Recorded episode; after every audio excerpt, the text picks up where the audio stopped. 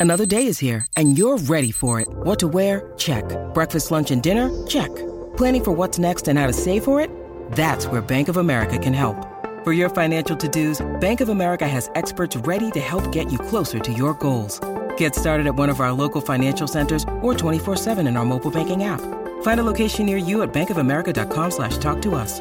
What would you like the power to do? Mobile banking requires downloading the app and is only available for select devices. Message and data rates may apply. Bank of America and a member FDIC. I found my way back to a higher ground.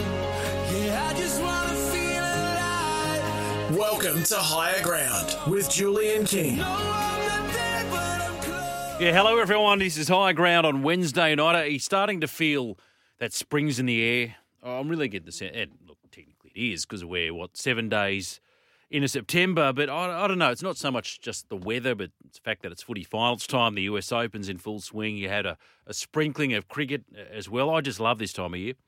Absolutely love it. Jules with you. Great to have your company this evening on SEN 1170 in Sydney.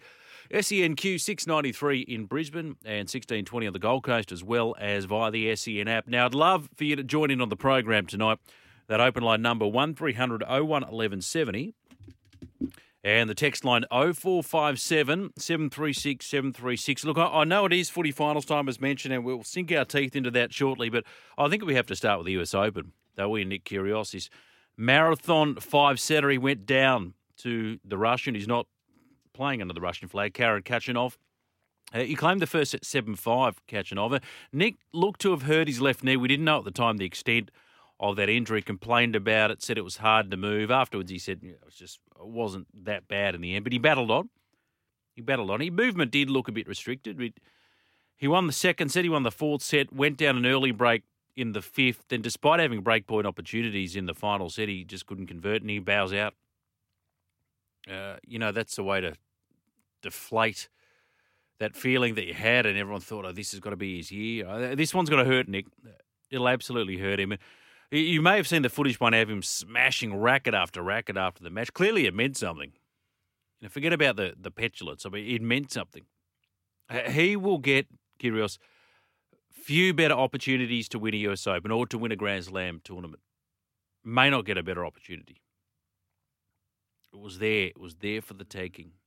Uh, Let me ask you this: Now that Kyrgios is gone, Ajla's gone, uh, are you tuned out to a degree? You know, there's no sort of there's no Nadal and Djokovic and Federer. So you look oh, we got oh, Casper Ruud and Khachanov, and then we've got uh, who's the other semi? We've got uh, Alcaraz and, and one other, not Sinner, is it? I think he went there. Sinner, you know, so yeah, they're all right, but they're hard. They're not sort of players where you'd get up in the middle of the night to watch. Well, certainly not yet. And now that Kyrgios is gone, I, I, I confess to losing a bit of interest. And he said, I. I feel like it was either winning it all or nothing at all. I feel like I failed at this event. I feel like, and he used a naughty word, I feel like he's let, and he looked a despondent individual in his press conference.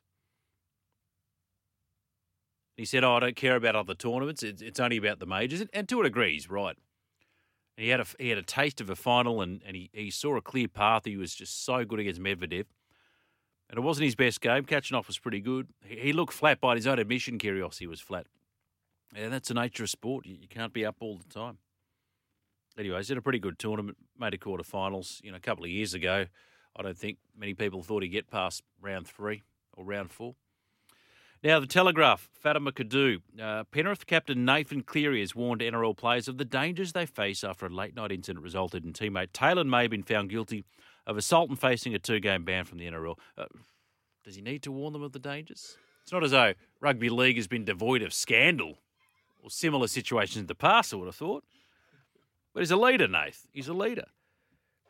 Big controversy, of course, yesterday. They said, oh, the incident was bad enough to be banned, but you know what? You can line up Friday showdown against the Eels, play finals footy. We'll just make the bans happen next year. We'll just, just park them in 2023.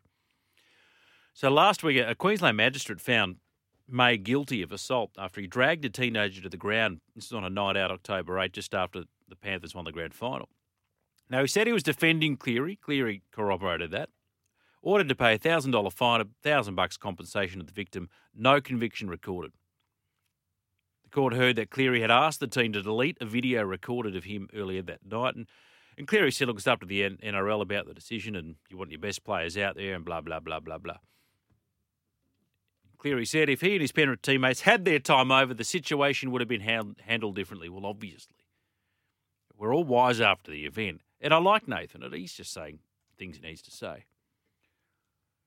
And even if it's not your fault, you just you got to turn the other cheek. You got to walk away because everyone's got a camera. Something stupid's going to happen when alcohol's involved. It's a price you pay, even if morally you feel you're right. And he said he was, you know, May was trying to defuse the situation. Bottom line is this: he was found guilty of assault, and it's patently ridiculous that he's allowed to serve his suspension next year. Because you know what message that sends? Uh, The NRL's saying well, we, yeah, look, we sort of take assault charges seriously, but not that seriously. Yeah, you know, you know, wait till next year. We're not going to be seen to be doing something. It's it's a horrible look, horrible look. Anyway, what he's done, he's done. Normally, I'd talking about tomorrow night's game uh, on a Wednesday night higher ground episode, but of course, there's no Thursday night football. It feels weird a little bit, and we play the waiting game. Panthers Eels Friday night. That is going to be an absolute belter. I reckon out of all the games over the weekend, that that's that's the number one. That is the standout. And the only shame is that more people can't see it live. They've missed a trick here. Uh, too late now. It's going to be one hell of a spectacle. I also actually expect the Sharks Cowboys game to be a really high quality affair, too. Also, a game where spectators be locked out and tickets vastly overpriced. Vastly overpriced to the point where a, a hill seat Oh, sorry, let's say that again. Well, firstly, a hill seat at that is more expensive than a hill seat to Panthers, but a Category One ticket at Shark Park, ninety-five bucks. Bucks Category One to a brand new Allianz Stadium, sixty-five bucks. Like, can you work that out? Can you work that out? It makes zero sense. And yeah, they're at a premium supply and demand. There's only eleven thousand. It shows everything that's wrong with the situation. But I do expect the Sharks Cowboys game to be a high quality one as well. I, uh, as I said, also a game where spectators are going to be locked out and tickets vastly overpriced. I think they're a, a really, really red hot chance here, the Cowboys. Most people are saying Cronulla. Look, I think Cronulla probably get the job done being at home and considering North Queensland aren't one of the best travelling teams in the comp, but. Cronulla got some key personnel returning in Finucane and Kennedy, but I'm just thinking about it. Like they had a pretty cruisy run into the finals, Cronulla, and their form wasn't that great. They did enough to win, and yeah, you know, there's that belief that you sort of play approximately to the standard of your opposition, and that may be true to a degree, but I don't know. Did you want a hard hit out, just like Parramatta had in the final round? Maybe. Maybe. Time will tell. I know the Raiders have given trouble to the Storm. I just think with Jahrome Hughes returning, I expect Bellamy's men to get the job done just because at this time of year they know how to win these games. And then we're back at Allianz again for the Roosters and Rabbitohs round two. Expect fireworks once more. Radley is back. JWH is going to play. Tupou's been named for the Chooks. Probably 50 50. I'd be a bit surprised if he plays, but who knows? The Bunnies have cleared Cam Murray after that head knock. Uh, Damien Cook's back. Campbell Graham is back as well. So some, really key ins to both sides. And Suoliti was, was well the other one for the Roosters. Latrell, of course, can expect to be boot. You know, some people are suggesting that this could be a year where a team outside the four might claim victory. I mean, Penrith's still the team to beat, but from five to eight, you'd have to say Melbourne and the Roosters most likely. Uh, the Chooks are one nine on the trot. I guess the question is, uh, can they get to twelve in a row to win the competition? And now without Joey Manu, I'm not as convinced as others are. In fact, I give Souths a, a real chance on Sunday because the Roosters are all over them, and the margin wasn't that big in the end. Should wait and see. This, this could go either way. As for the tricolours, as our friend and colleague Adrian Proszenko writes, the Roosters have sworn off alcohol until their premiership campaign is over in a bid to continue their winning streak all the way to the grand final. There's always a swore off alcohol or swear off alcohol story this time of year, isn't there? There's always one. I haven't read any sex bans yet. It's a tactic that's paid dividends in the past, most notably before back to back premierships in 2018 19. So they've got precedent here, the Roosters. I like this. The players have no qualms about swapping lagers for lattes, believing it's a sacrifice that could give them an edge during the big season ending matches. Yeah, look, probably. Sammy Verrill said it's happened for about a month now, and everyone's got different sacrifices, and, and on it goes. You know what? This is it. This is This is like the Sydney Roosters version of Lent, isn't it? What are you giving up before the finals? What are you giving up? I'm going to give up giving up things because I'm no good at it. No good at it. Uh, earlier this season, Latrell revealed he'd given up alcohol indefinitely in a bid to beat his best and seemed to have helped his form. Likewise, Cam Munster.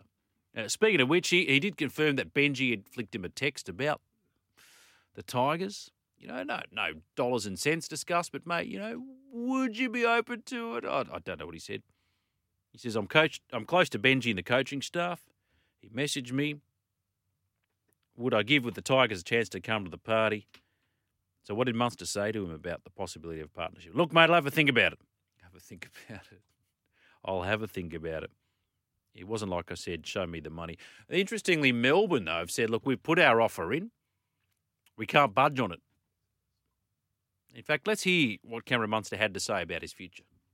Look, I love this club. Love everything, about it. Um, and whatever happens, happens. Um, I, if I was standing here, just it was only about myself, then um, I'd love to stay. But at the same time, I've got a young family that I need to worry about. Going to put hold on negotiations until obviously the final series is done. So um, just want to focus on the finals and, and hopefully go deep in um, September. So it's an answer that gives us absolutely no answers. Uh, I'm not worried about that. You know, it's like this. Oh, I'll just, leave that to my manager. Oh, you know, I'll let them sort it out. If I'm a betting man, uh, this is the thing, you know. He said it's not just about numbers. He's got to think about his partner and his family and the rest of it and what he's going to do. But if Melbourne aren't going to budge, and, and basically Braithen Astor said, well, we'll go to the market in November because they can negotiate a year out. Uh, Does that augur well if you're a Melbourne fan? Forget about Tigers, you won't go there. I'd be very stunned if he does. And he said, money's not the motivating decision, or motivating factor in his decision, I should say. He's a Queenslander. He says, it's about what my partner wants, not about me anymore. So that's interesting.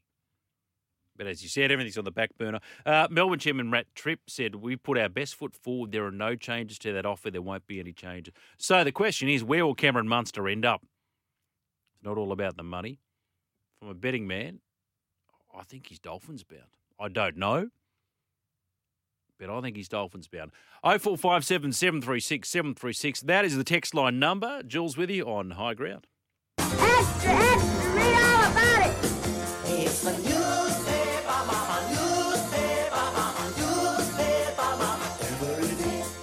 Ah, it's that time of the night we check in with Simon McLaughlin, the Deputy Sports Editor of the Daily Telegraph, to see what is on the back pages of the telly tomorrow. He's on the line right now. Evening, mate.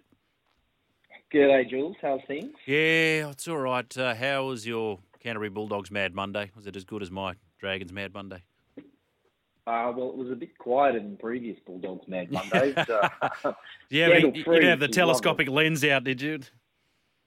uh, hovering around the rocks. Yeah, no, Yeah. well, we offloaded Adam Elliott to the Raiders, so uh, Yeah, you did. maybe that lens needs to be cast down Canberra way uh, soon.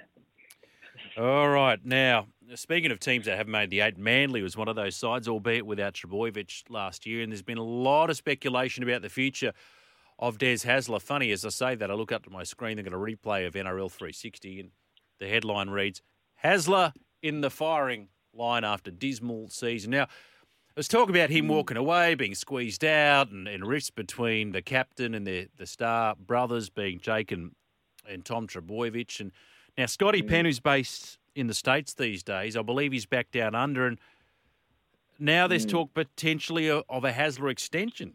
Is that right? Yeah, that's right. Look, we've been uh, running plenty of Manly stuff since uh, breaking it all in the Sunday Telegraph that Des Des's position was uh, in some sort of jeopardy. Now, finally, Scott Penn, the owner, has actually gone on the record about all of this, and uh, he's meeting with Des tomorrow. Des's management, certainly at this stage, it's unclear whether Des will be there for the start of the meeting. Um, suggestion being that maybe emotions might be a bit bit too high, and that maybe his manager goes in first. But to uh, to discuss Des's future now, Scott Penn says he's open to Des staying at the club long term. Um, certainly coaching next year, where he's contracted to do so. Um, but that um, he wants to see a succession plan in place. Um, I think he's he's happy to, for Des to stay at the club, maybe as sort of director of football beyond next year.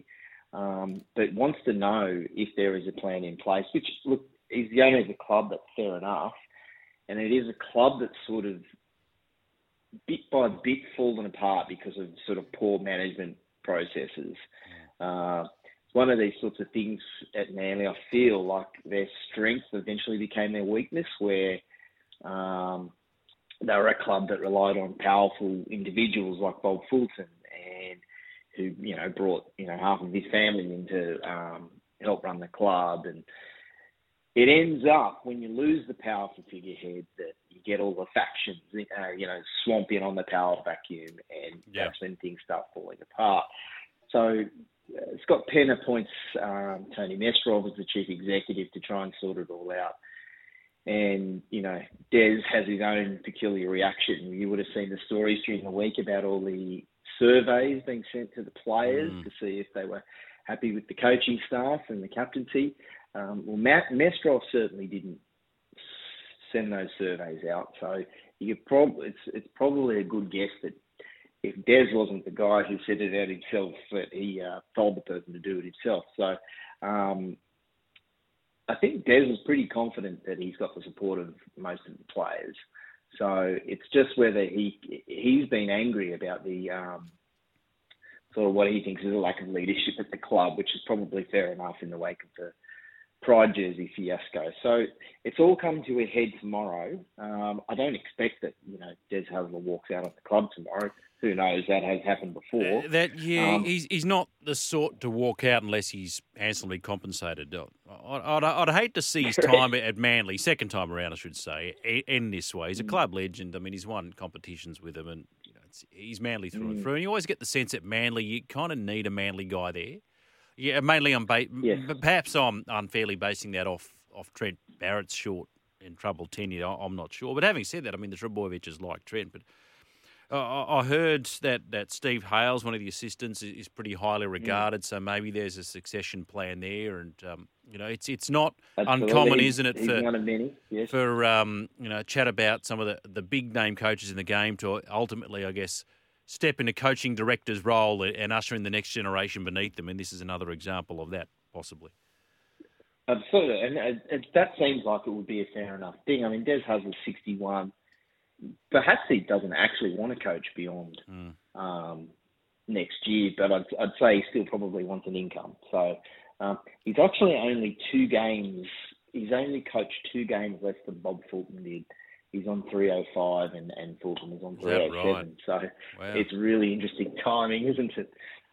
That's I'd like to do a little stats comparison. Obviously, Bozo won in '87, um, made three consecutive grand finals, uh, 95, 96, 97, uh, lost two, won one. So that's two grand finals.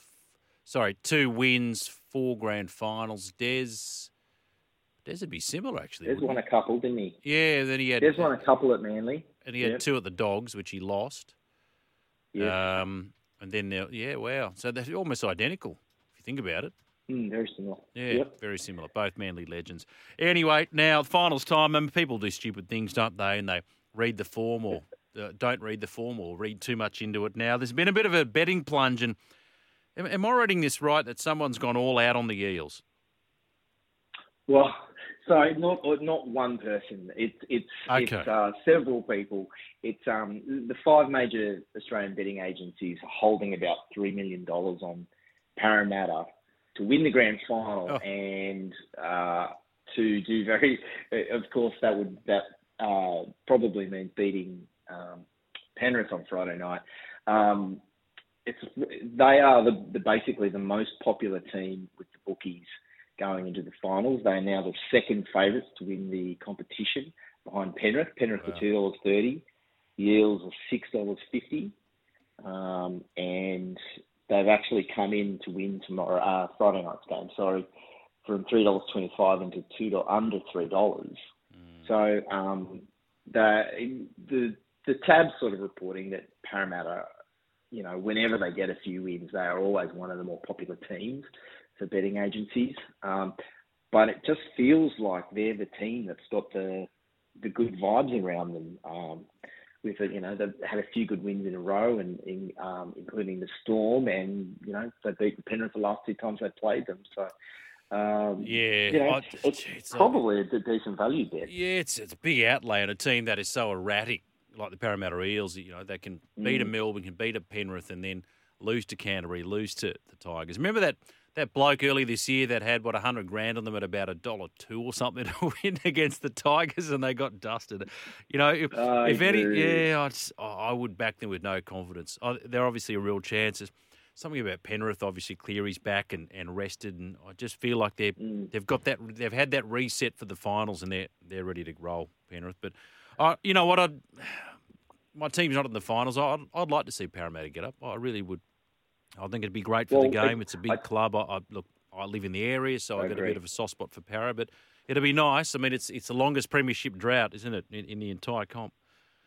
Absolutely, and and for me, a Bulldogs fan, our most uh, bitter enemies in my lifetime, anyway, are Parramatta, and it's clearly been so long that even I feel sorry for them and wouldn't mind seeing them get there. Until they win, they go, what was I thinking? Just reading here, uh, Yeah. Jacob Kiraz won the Canterbury Bankstown Rookie of the Year award. Must have the awards tonight. So well done to Jacob Kira. There's a good one that you've unearthed. And then, oh, I don't know, maybe Hmm. Parramatta win the comp and you get Reed Mahoney with his tail up and a winning mentality. Uh, you're looking pretty good next year, your boys. Certainly, I think Yeah. you're looking, there's more upside for the Dogs next year than there are for the Tigers. Now, at the start of the year, there was talk that Luke Brooks is going to be shipped off to Newcastle. Well, that didn't happen. Yes, And then they shifted position and they were questioning his place in the side. Well, you know, a season's a long time in footy, and now there's chat that they might extend his contract. yeah, that's right. Look, this is all to do with the new coach Tim Sheens, who's a Luke Brooks fan. So they will. They've already started talks with Luke Brooks to extend his deal. He's there on big money next season, which has been very well reported how fat his contract is. Um, and they and Sheens is such a fan of him that he wants to keep him beyond next year. Newcastle are still interested, believe it or not. Um, that says that might say as much of Newcastle's um, playmaker stocks as, as it does about Luke Brooks' skill. But um, they're still in the hunt. He will be 28 when his deal expires next season, and I just don't. I've, I've seen Luke Brooks play a few times live this year, and he I wouldn't want him on my team. Um, when they lost to the Bulldogs out at um, Parramatta Stadium, he was just didn't even look like a first grader. And of course, I was there at Leichhardt Oval on Sunday, just gone. And I don't think Luke Brooks would have made much difference to the uh, shambles that Well, was that's West true. Tigers. Yeah, well, that's true. That's true. I mean, the problems run far deeper than Luke Brooks, but 28. I mean, this is the age where he should be hitting his prime, really, as a halfback. I mean, you look at Absolutely. I mean, you, you look at Ben Humphrey, he's career best form this year, and what he's he's 32 now. But uh, if they do retain him, I mean, what sort of money do you think is reasonable for somebody like Brooks, given what he's Well, well, achieved, or more to the point, what he hasn't achieved? Yeah. Well, if he's if he's to be a starting halfback, and it, that, let's face it, it's the most important position on the field. I guess a like a seven hundred thousand a year is what a halfback should be getting. Like I don't think he's a seven hundred thousand dollar a year player um, anymore. Probably more like half a million. But um, yeah, it's going to be interesting to see what happens because it hasn't worked at the Tigers this year with Luke Brooks there, and I don't know if he's the answer to beyond next year. And then what about Jackson Hastings? I know that he was sort of tied. He had very close ties to Michael Maguire. That played him a bit at lock. Uh, you know, Jock Madden's Mm. the other one that was there. That seemed to have a pretty good winning percentage when he plays. Um, but I, I, I think I read that he was given permission to, to look around. I think it, I'd That's read why Penrith are very interested in Jock in Jock Madden, Madden, as are a they? Yeah, okay. backup player because they're losing Sean O'Sullivan. Sean O'Sullivan. So, Mm. mm. Yeah, so it'll be interesting to see what they do. They got a, got a lot of problems. The Tigers. Um, there's another one I'd like to see. I'd Like to see pull himself off the canvas. Anyway, uh, let's get a tip off you while I got you. Penrith Power Friday night. Uh, look, Penrith and Penrith to win the competition. I just think everyone gets a little bit muddled at this time of year, Mm. and I don't see any reason why Penrith wouldn't win the whole thing. Cowboys and Sharkies. Who's going to win that? I think Sharks, and you alluded to it before, Cowboys are a horrible team in Sydney, Right. and I think they will continue to be. Melbourne and the Raiders. Well, I'm going to say the Raiders in this one. They, Oh. For some odd reason, they seem to be have an excellent record down in Melbourne of recent times, Yeah. and they uh, have their tails up massively. They were playing with such confidence on Sunday, and I think that look, the Storm are pretty beaten up. Um, you know, they're far from a full strength team, and I think the Raiders can pull up the upset of the weekend. Yeah, maybe. Or, no, I, I like Melbourne. And this is going to be a great one, isn't it? Sunday at Allianz. Hey, have you been? Did you get out there? I haven't yet, and I'm hoping that Sunday is the day I get out there. I'm really keen to see it. I've had a million friends um, showing me their photos and telling me where you can stand and sit, and this is the place you get your drinks and all of that sort of. Get there early enough because it's half price, and, and I'm Yeah. really pumped. Um, but that game, oh my goodness! Oh look, I, I sort of hope it's a little bit more, you know, a bit closer than last week's one was. I think it will be. Um, this is going to be the closest game of the round, I think. I think probably the Roosters pip the Rabbitohs still, Yeah. but geez, I, I'm not sure on that one. Yeah, it could go either way. Anyway, uh, we've got some great games ahead of us. Thank you, mate. We'll catch all of those stories in tomorrow's Daily Telegraph. Cheers, Jules. There he is. Simon McLaughlin, always very generous with his time. The Deputy Sports Editor of the Daily Telegraph. 0457 736 736. You're on high ground. Great to have your company this Wednesday night. a couple of more sleets in Penrith Parramatta. Hey, just away from league for the moment. Uh, Chelsea, this news coming through not that long ago. They've sacked their manager, Thomas Tuchel. Only six games into the season. Why, why would anybody be a coach, honestly? They suffered a, a loss in the Champions League overnight, uh, well, this morning at Dinamo Zagreb. Uh, apparently, that was the final nail in his coffin. They had a slow start of the season, but be that as it may, they lost, what, two out of their opening six matches. And they've punted him. Gone. Tough, tough business. Sure, the Seals got a bit more to say about that. We'll speak to him shortly. Speaking of Champions League, though, Ange Postecoglou's first ever Champions League game was a tough one for him. They went down 3 0 to the great Real Madrid, defending champions, their first appearance in the group stage for five years, Celtic. They were admirable. Oh, you know, I had a look at a lot of the reaction to this, and particularly in that first half. I mean, he doesn't die wondering. A lot of teams against a side of that quality would just park the bus and defend and defend and, and try not to concede. It's not the way we play. I'll tell you what, they hit they, they could have been 2 0 up at halftime. Things went their way, and it would have been a very different story. They didn't, and you know, it's a game of millimetres at that level. You don't take your chances, you pay. And at the back end of the game, well, they, they were just too classy in the end. But I, I don't think he lost any admirers, Ange. I really don't. I'll tell you what, looking at the other two in his group, Shakhtar Donetsk and RB Leipzig, I mean, you reckon they're a chance? You reckon the chance? I mean, it's Real Madrid and the rest. Luka Modric, too. I mean, he's about 47 years of age now. I read today that he played his first Champions League game in, was it 2008 or something like that? It was, Two- was it? You're kidding. 2005. Oh five. Yes. Wow. How old is he now? About 34, 35 now? Remember they called it the worst transfer? I, I don't think if that's a little harsh on him. He's a pretty decent player. He, he'd be mid 30s, I would have thought. 36. 36. There you go. So he's, he's been around. So Tottenham fans would be very familiar with, with Modric, but he scored last night and still looked like he's got some pretty good touch. 0457 736 73. Well, look, you know, I already heard his voice. So I guess we should do this. Well, I guess this is a case where we'll have to agree to disagree. I think you agree with me that Lange lost no admirers. Absolutely not. He said they were going to come out and try to play their football. You mentioned the two chances before um, half time. The best chance of the game actually came just after it when Mm. Daizen Maeda basically fluffed his lines from about six yards out. He could have put them ahead 1 0 after the break, which would have made things Yeah. even more interesting. They had plenty of chances. Real Madrid showed their quality throughout the second half, but uh, yeah, they had a bit in common with the Matildas, who played very similarly last night Mm. against Canada. They were very good in the first half and then faded away. Oh, Just on the Matildas, I mean, uh, Mm, uh, worrying. yes, but but the calls about the future of Tony Gustavsson are, are growing louder and louder, are they Mm. not? yes. Yes. Um, in my opinion, rightfully so. I think those two results in isolation are not too bad. They're good.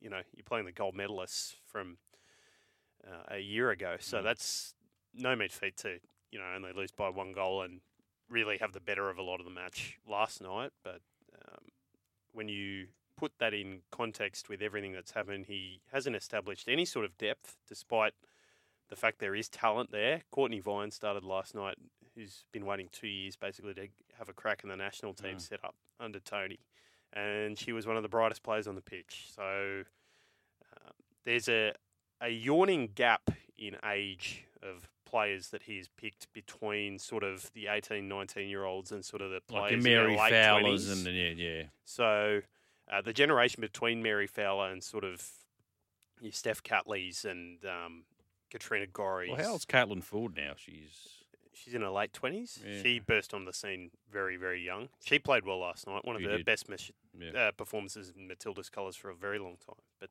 uh, yeah, there's consternation amongst the ranks of the very angry football community in Australia. good use of consternation. Yes, thank you. All right, hit me. Agree to disagree. Wednesday night. Josh Schuster Mm. is the root of the problems at Manly at the moment. It might be an overreaction, but Uh, that's, look, I, I, no, I have to say disagree. I'm not saying that he's not part of the problem, but it'd be hard to to put it all back on Josh Schuster and people in his corner talking Mhm. him up and say captaincy. The point is, Des cracked at him because he came back at Yes. 120 kilograms. Mm. Not good enough. And Des is a fitness freak, right? and Josh is meant to be Manly's five eighth going forward. It's in his contract Mm. Well, that he'll be Foreigner's the gone bye bye. That's right. and that's the reason. Wonderfully talented player. wonderfully talented Yeah, player. but you, hand it on a platter. I'm sorry, that's just ridiculous. And the attitude he's shown all year is that it's not going to be fixed. Mm. Now, I hope he proves me wrong, but the Fultons rumor, the rumors around the Fultons are that they want to carry on Bozo's leg- legacy, and Josh Schuster is part of that. If that's the case, that's farcical. He's a good player, but like I said, he needs to get fitter. Absolutely. But I disagree there. Disagree. Uh, more issues. I mean, they're, they're churning Yes, through I- CEOs. I mean, it's not, it's not just Hopefully, player. Mr. Mestrov can uh, get the house in order there. Nick Kyrgios Mm. won't win a major in singles. Agree. That was his He's to chance. come wasn't it? close. Yeah, I don't know how much how motivated he's. It's hard now. I've Got to wait for the Australian Open and do it all again. And you know, Novak's probably going to be there, or Rafa will be fitter. And Can he be refreshed? I mean, he's got a good record against those guys. yeah, That's it's- uh, they're not the good. obstacle. Yeah, The obstacle is whatever's going on upstairs in the. he's getting better. brain. I just you know, consistently make quarterfinals probably, but The problem is he started chance, that. man, yeah, he started that mental development at 28. You know, 28, it- he's- 28's a good age. Man. It's a great age, but he's left it a very long time. True. Wonder where it he takes as long his- as it takes. You know, some people are maturity. different places in their development. You're absolutely right. But Mm. no, as it stands, I don't think he will. No, I don't think he will. mm, I mean, I, before Wimbledon, I didn't think he would. no. so one and one. Allianz is great. Allianz Stadium, the Sydney Football Stadium, is Mm. great, but they could have done more for the price that we, as the taxpayer, You know, pay. it's it's really interesting you say that. Um, I've read a bit of the reaction. Everybody's been like, it's, it's magnificent. It's it's It bright and shiny. It's it's sort of just a better version of what was Mm. there before, not entirely dissimilar. Uh, the gradient of the stands is a bit steeper for a better viewing experience, and the roof comes out to cover the concourse. 840 mil or whatever it was. You know, where has that gone? You know, some are saying, you know, could you have saved some money, put in a facelift? My understanding is uh, uh, issues of access and things couldn't be fixed with just a facelift. Mm. Like they needed a proper knockdown, a rebuild. All this talk about a world class stadium, it's it's very good. It's a rung off world class. it's not world class. It's not the Bernabeu, which you can dismantle the pitch and store it beneath the stadium. This is what I'm it talking about. It doesn't have a roof. It, so it could be better. It's very good, Mm. very serviceable. Uh, could it be better? In terms of the cost, I, I don't know. It was done by the same designers. As it's a weird. No, what is that? Is that a vibration here in the studio? Someone's drilling next door. Mm. Uh, it, it was done by the same architects that designed the original football stadium that opened in 1988. Maybe they needed a fresh set of eyes, something different. I, I don't know.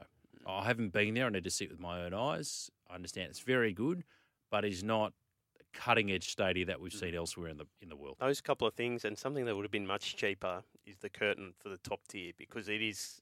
They having been talked there about last, the, old curtain. Having been there last night, it is it's massive. Mm. It really is. It's cavernous, and there were twenty six thousand there last night for the Matildas Mm. game. 10, 15,000. It's going to sound great because it's going to hold all of it in. It really it, it closed the whole way around. It's you know it's upgraded. It's modern, but on TV, ten to fifteen thousand in Yeah. there is going to get lost yes. pretty quickly. Okay. So curtain, you reckon? I reckon the curtain for the Like a top nice tier, velvet curtain, Well, dull you the just- sound and the yes. It's been done elsewhere. Mm. It, I- Well, I who would else have does liked to see- curtains? I don't know the stadiums exactly, but there are a couple in the states definitely that host Major League Soccer that um, have sorts of things like that that share their stadiums with NFL teams. So I they remember- can expand it for the eighty thousand when the NFL come in, and then it's nice and Yeah. compact for Yeah. the for the soccer.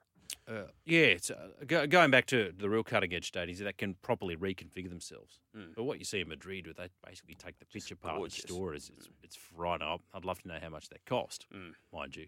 Uh, that, I heard an interview many years ago um, from an architect talking about stadiums. Said a really good stadium should last you when you build it and you do it right. Last you fifty years, right? And then if the bare bones are still serviceable, still in place, then you can you know dress it up as need be, give it a facelift, give it a paint job, the rest of it. But a good fifty years. I mean, some great state like the American are still going strong. You know, what's the one in Germany that they play out of? Um, you know, there's there's a whole host of The. Olympia Stadium. Yeah, I mean, there's, there's plenty of them. Mm. And we were talking about knocking down the one at Homebush. It's meant to be a state of the art stadium. Yeah, exactly. Opening for the Olympic Games. I mean, it's Mm. just remarkable. Anyway, How quickly things age True. when they're not maintained properly. Okay, I'm going to take you down the food path because I did some cooking tonight. I yeah, I like my- going down the food path. I looked in my pantry. There wasn't much there. So Do you do do you do the the old Christoph surprise chef on yourself? You know, he used to rock up to people's houses. Do you remember that show? Christoph surprise chef. You could open all you got was like one. a can of tomatoes, some old spaghetti, and I don't know some tuna. He goes, "I'll make you a beautiful dinner." Well, so that was pretty close to what I had today, Yeah, minus okay. the tuna. That definitely wouldn't be going in a pasta. But uh, for me, pesto, Yes. the essential sauce to just have in there, just in case. It's the saviour sauce, I call it. Yeah, yeah. You know what? You can chuck it on anything. That's right. Pesto. Yeah, I'll go with that. Old chicken, tomatoes, Like a Barilla pesto or something. Like, yeah. gorgeous. Yes. Pesto's through. pretty easy to There make you yourself, though. Yeah, Fresh basil, olive oil, Maybe garlic, and that. pine nuts. That's all you need. maybe I need to do that. Make Plan your own ahead. pesto. Plan ahead. Yeah, in a blender. Mm. Yeah, or a food processor. Beautiful, man. Oh, okay. I'm going to have to get your recipe, and I'm three in one with you today. we three in one, are we? Fantastic. So this is the last one. I think this will be disagreed. We'll see. The NRL had an opportunity to host the NRL Grand Final at Allianz this season. Mm. Celebrate its opening. Its shiny new crown jewel.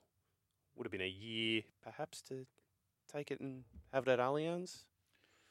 Sorry, so you're asking me? I, I, I, think agree they, that we I should have. think they could have taken the NRL Grand Final to Allianz Stadium this year rather than Accor. Nah you need the seats for a grand final, mate.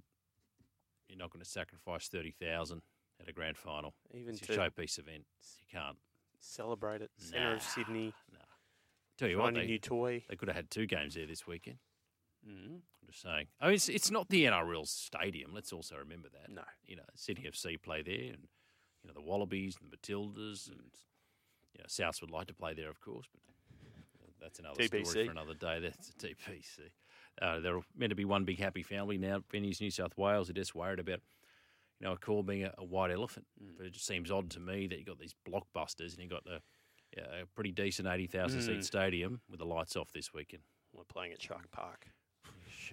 Ninety-five dollars for Cat One at Shark Park. Oh no, look, you know what they, they say? We could, you can you can slug that price point on a ticket because you mm. know that the die-hard fans We'll go. will go. Mm. I was chatting to a the bloke who runs my local coffee shop. He's a mad Sharks fan. He He's I'd pay hundred bucks in a heartbeat. To, I'd pay hundred to sit on the hill to go to that game.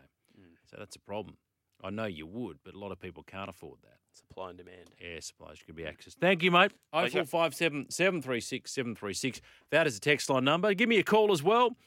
Uh, how's your day been? Give me some predictions for the weekend. What did you make of Kyrgios? 1300 01 1170. That is the open line number. This is high ground. 0457 736 736. That is the text line number. Be quiet tonight. Where is everybody? Should have. We should just give away a prize for the first person texting any kind of gibberish. Or call me 1300 01 1170. Now, this is funny, and I wrote a piece for the website this week in sen.com.au about live golf, and I had a bit to say about it on Monday. And I said, you know, it was great, it was entertaining, and yeah, they're happy because DJ fired and Cam Smith fired, who was their star recruit, of course, being the world number two, and you know, 12 of the past 26 slam winners. Uh, featuring live, but I said at the end of the day, without any context, just a, it's nothing more than a travelling roadshow. Uh, that's all it is. Same 48, the uproot, they go to the next city and they do it all over again. So it's all well and good, you know, to, to say we're going to see Phil Mickelson, we're going to see Pat Perez, we're going to see Lee Westwood. But say, for example, I know Perez had a better tournament, as did Westwood. But outside of that, they've been playing pretty poorly. So at, at what point do these big names that get banging around at plus eight cease to become an attraction? This is a thing. There's, there's no real merit system to it, and that's a problem I have with it. uh, You know, separate to all the sports washing and stuff.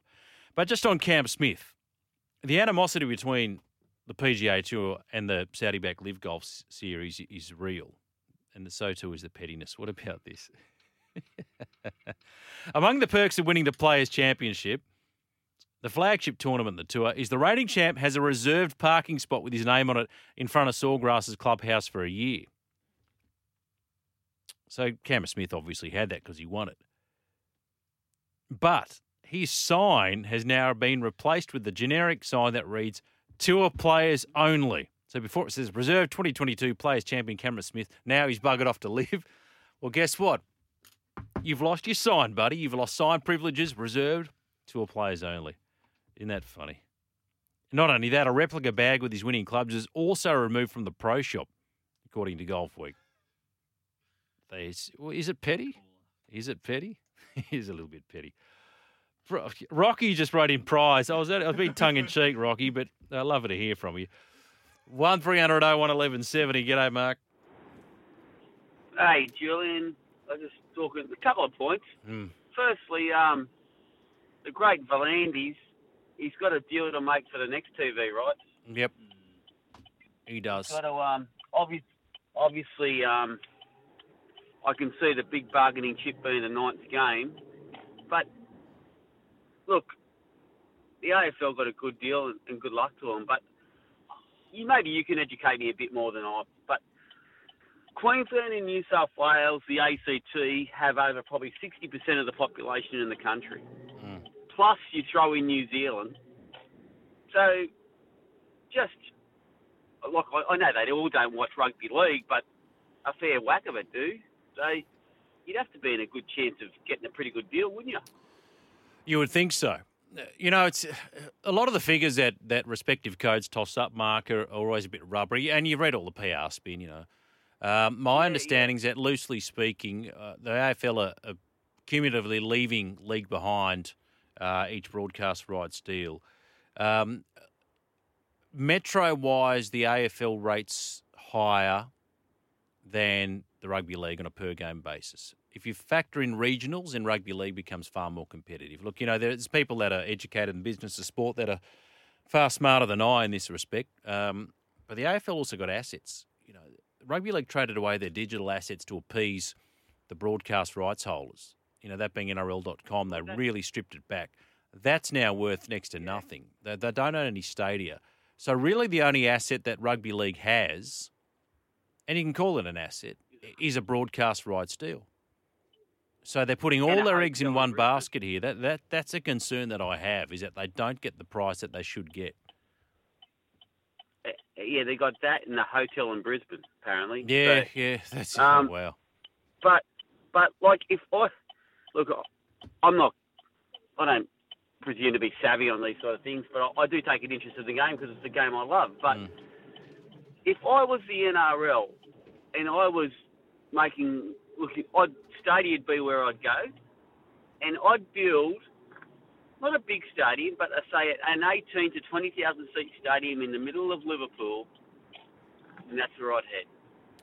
That's exactly where it's needed. That brings me to my second point, is that I went to Allianz twice on the Friday. I was telling Alex, and then I went yesterday with the other daughter to see the Matildas. What do you think? Unbelievable. Nice. Unbelievable. Yeah. But, but, the problem is, and I've said this to Jimmy, we now got, and it it can only happen in, in Sydney, and I, I live in the south coast, but you've got a stadium in the west that's got great parking facilities and a crap ground to watch rectangular sport, and then a stadium in the east, which is a great ground to watch sport, but it was it was horrendous. Crap parking facilities. Uh, oh, oh, like because obviously Moore Park, half of it, like what I was in old school, you'd park on Moore Park, which was a pain in the ass, but you knew you were going to get a park there. Yeah. On the fri- on the Friday, I did the old. We, we, we stayed a night, so we got the light rail. What a pain in the bum that is. and last night we, we parked in Fox Studios. Fox Studios, it took us an hour to get out of Fox Studios. Yep. I've been stuck there. Like, know, no, no wonder people in Sydney, seriously, like, no wonder they're hesitant to go. You can have the greatest stadium in the world, but mate, when you're up against that, Yeah, it's hard, isn't it? It's hard. You- Remember, you used to be able to park in the grass across the road. I think they shut that off now. And uh, one of the schools occasionally open up for parking. But I haven't caught the tram. I've, I've heard a few different stories about the tram there, Mark. But further to that, I mean, then they've got that that walk bridge that kind of goes nowhere. A very strange walk Yeah, bridge see- that they have. Yeah, see, I, I, look, like it's not connected. I'm not savvy with Sydney. Yeah. Nah, and I, I'm not. I'm not savvy with Sydney, so it was a bit of an experiment. Like you know what I mean? Like people that are savvy with Sydney with the CBD, they go, yeah, well, go here, go there, Yeah. but yeah, but well, look, the, the the the stadium itself, brilliant. Um, toilets, plenty of eateries. It, it was brilliant, and you can actually the best thing I like about it is you, can get a drink, and you can watch the game. Yep. Yeah, that that's a So- similar design principle to, to Bankwest, or sorry, CommBank, I should say. Yeah, Is that you're lined up, you still get a glimpse of the game, uh, which is is pretty important, of course. Anyway, I'm looking forward to getting out there, mate. Looking for just a quick word on, on the Dragons, mate. Uh, anything you want to say about Ah. the season? How do you assess it? Oh, mate, look, what can I say? It's a funny year, Julian, because if you would have said 12 and 12, you would have said, yeah, wow. That's Would have made the eight last year. Would have made seventh last year. In yeah, fact. well, de- definitely. But um, it's just that, just that junior talent. And I, Sloan, he did one good thing on the weekend, Yeah. and but he just was not involved, and he looked a shadow of himself. But Mm. We need some front rowers, Julian. Need some front rowers. Yeah, we need some go forward, don't we? Still getting chewed up in the middle. Anyway, 12 and 12 is an improvement on last year. Mark, we'll leave it at that, mate. I've got to fly. Thank you. Good to hear from you as always. Okay, buddy. 1 300 01 1170. We'll take a break. Isn't it funny how time gets away from you? 0457 736 736. So Rocky wrote, Price! Exclamation mark on the text line. And then he writes back, okay, I'll give you something a bit more. Allianz last night, spectacular. Is there anything more really they could have done? Prices for food have been overstated, barely lines at the bars. It's proper modern. I'm glad you enjoyed it, Rocky. I'm really glad you enjoyed it. Uh, It's hard to see. You've got to gauge it yourself, don't you? See it with your own two eyes. And the reason I say that is because, you know, on social media, so, oh, I wait 30 minutes to go to the toilet. Uh, It sounds excessive, but I mean, I'm not going to dispute that account. But most people, by and large, went and said it's a wonderful viewing experience and it's an outstanding stadium. You know what, Rocky? You're right, prize because you haven't been it's been quiet. You've been my first texter tonight. Rocky, I've uh, I've rated the prize cupboard here. And by that I mean I sent um, Mad Dog Mulchin off out to, to see what he could find. Uh, Rocky, I'm going to send to you if you want it a uh, Valvoline polo shirt. It's pretty nice. It looks like uh, if you play golf, Rocky, this would be a handy thing to wear or polish car with it, either or. But uh, Valvoline polo shirt, you know what? That is coming your way, Rocky. So, yes, ask. And thou shalt receive. Your Rocco. Thank you, mate. Always good to hear your thoughts. 0457 736 736. I'm just laughing, eh? Just Cam Smith has his, his parking spot taken away. it's like, you know, it's like when you get sacked, they usher you out the building, they escort you out, you got to get a box and pack all your stuff. And it's like they erase almost any kind of sign that you ever existed. 0457 736 736. Uh, run of outs continues for Aaron Finch at the cricket on tomorrow night. Uh, that other game against New Zealand, but I tell you what, you know the thing about Finch, you know, I love him. He's a boomer bust sort of player, and I just felt that T20 World Cup, you hold aloft the trophy, the UAE, it was meant to be the Indian one, except for COVID. That would have been a really good time for him to bow out the international scene. Granted, it's difficult because then 12 months later you're playing a T20 World Cup on home soil and you are still the captain. It's it's hard to say no to to lead them out, but bottom line is this: if Aaron Finch was not the captain, he'd have been punted by now. He's 36. He's probably not getting any better. They talk about the footwork.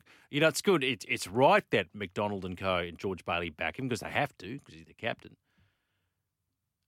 But you know what? If he fails in that World Cup, people are going to be asking a lot more questions.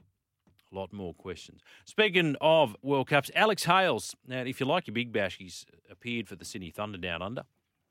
Uh, his long international exile, Alex Hales, is over. He was called to replace the injured Jonny Bairstow for the next month's T20 World Cup in Australia. He's 33 now. Plays for Nottinghamshire, as I mentioned, the Sydney Thunder side as well. Hasn't represented England, Alex Hales, for more than three years. It was dumped on the eve of the 2019 50 over World Cup. This was in the aftermath of a couple of failed recreational drug tests. And he was there with Ben Stokes that night in Bristol, and people thought perhaps his cards were marked, but he's been given a reprieve because Jonny, poor Jonny Bairstow, he had a wonderful test summer and he's thriving in, in Bazball. Sidelined by a freak leg injury sustained while playing golf. So just walking up to a tee, slipped over, bang, done his leg out of the T20 World Cup. That is a highly unfortunate injury. When he gets going, it's, few better to watch Jonny Bairstow. Jason Roy, uh, he was dropped due to lack of form. Think about Jason Roy. I mean, he, he's destructive on his day. Sydney Sixers fans would remember him. He's, he's worn the magenta. But when he's out of form, he just looks dreadfully out of form. He had a shocker in the 100. Absolute Barry Crocker. So Alex Hales gets a reprieve, and we wish him well. 33 years young. Apparently, the um, the I can't wait to watch it. The Ben Stokes documentary is meant to be brilliant, absolutely brilliant. And they go with him through his lowest of lows, and you know after that suspension, and he breaks down in tears. And I guess the other thing too is it really spotlights mental spotlights mental health, and the reception. Even five years ago, I'm not sure the reception would have been the same. But we're far more aware of the impact of off-field things and the effect that they can have on players on the field as well. Now, uh, should we do birthdays, Smolchy? Let's do birthdays. Sporting birthdays today. Born today, 1894. Vic Richardson. Got a set of gates named after him, Vic Richardson, at Adelaide Oval. He's, of course, uh, the Chappells' grandfather. 1959, a couple of rugby league players. Tony Melrose is one. He played for the Wallabies and played for the Roosters as well. Uh, Jill Coda, born today, 1959. Happy birthday to Tony Melrose. Happy birthday as well to, to Peter Kelly. Happy birthday, Kel. Played for the Dogs, played for the Panthers, played a bit of Origin. I tell you what, I mean, uh, every time Rugby League has this conversation of the best players never to play for Australia, that is one name that comes up from time to time, Peter Kelly. Really good front rower. Speaking of, I just mentioned him a moment ago, George Bailey, former Australian cricketer turned selector, born today, 1982. Tennis fans, do you remember Zvira, Vera Zvonareva, Russian tennis player? Four Grand Slam doubles titles, US Open, Wimbledon runner up 2010, Federation Cup, born in Moscow in Russia. Uh, Cleveland Cavaliers basketballer Kevin Love, born today, 1988, um, related to famous Love family of Beach Boys fame. Dale Finucane, born today, 1991, expected to return to that Shark side for that uh, qualifying final uh, against the Cowboys on Saturday. Tom Opacic, the Parramatta Eels and Queensland centre, born today, 1994. And speaking of Queenslanders, she's one of our greats. Ariarne Titmus, Olympic gold, the 200 and 400. 2021 or 2020 technically. World Championship gold in the 400 and the 4x200. Born in, she's a Tasmanian, Launceston, Australia. Happy birthday to you, Ariarne Titmus. That is us done and dusted this Wednesday night. Uh, not on Friday night, of course, because of footy final, so I get a bit of a spell back to do it all again on Monday. Good luck to your team if they're still alive this weekend. Thank you to Simon McLaughlin. Thank you to the Seal. Thank you to our callers and texters as well. I'm Jules. Have a great night. Catch you next time. Bye bye.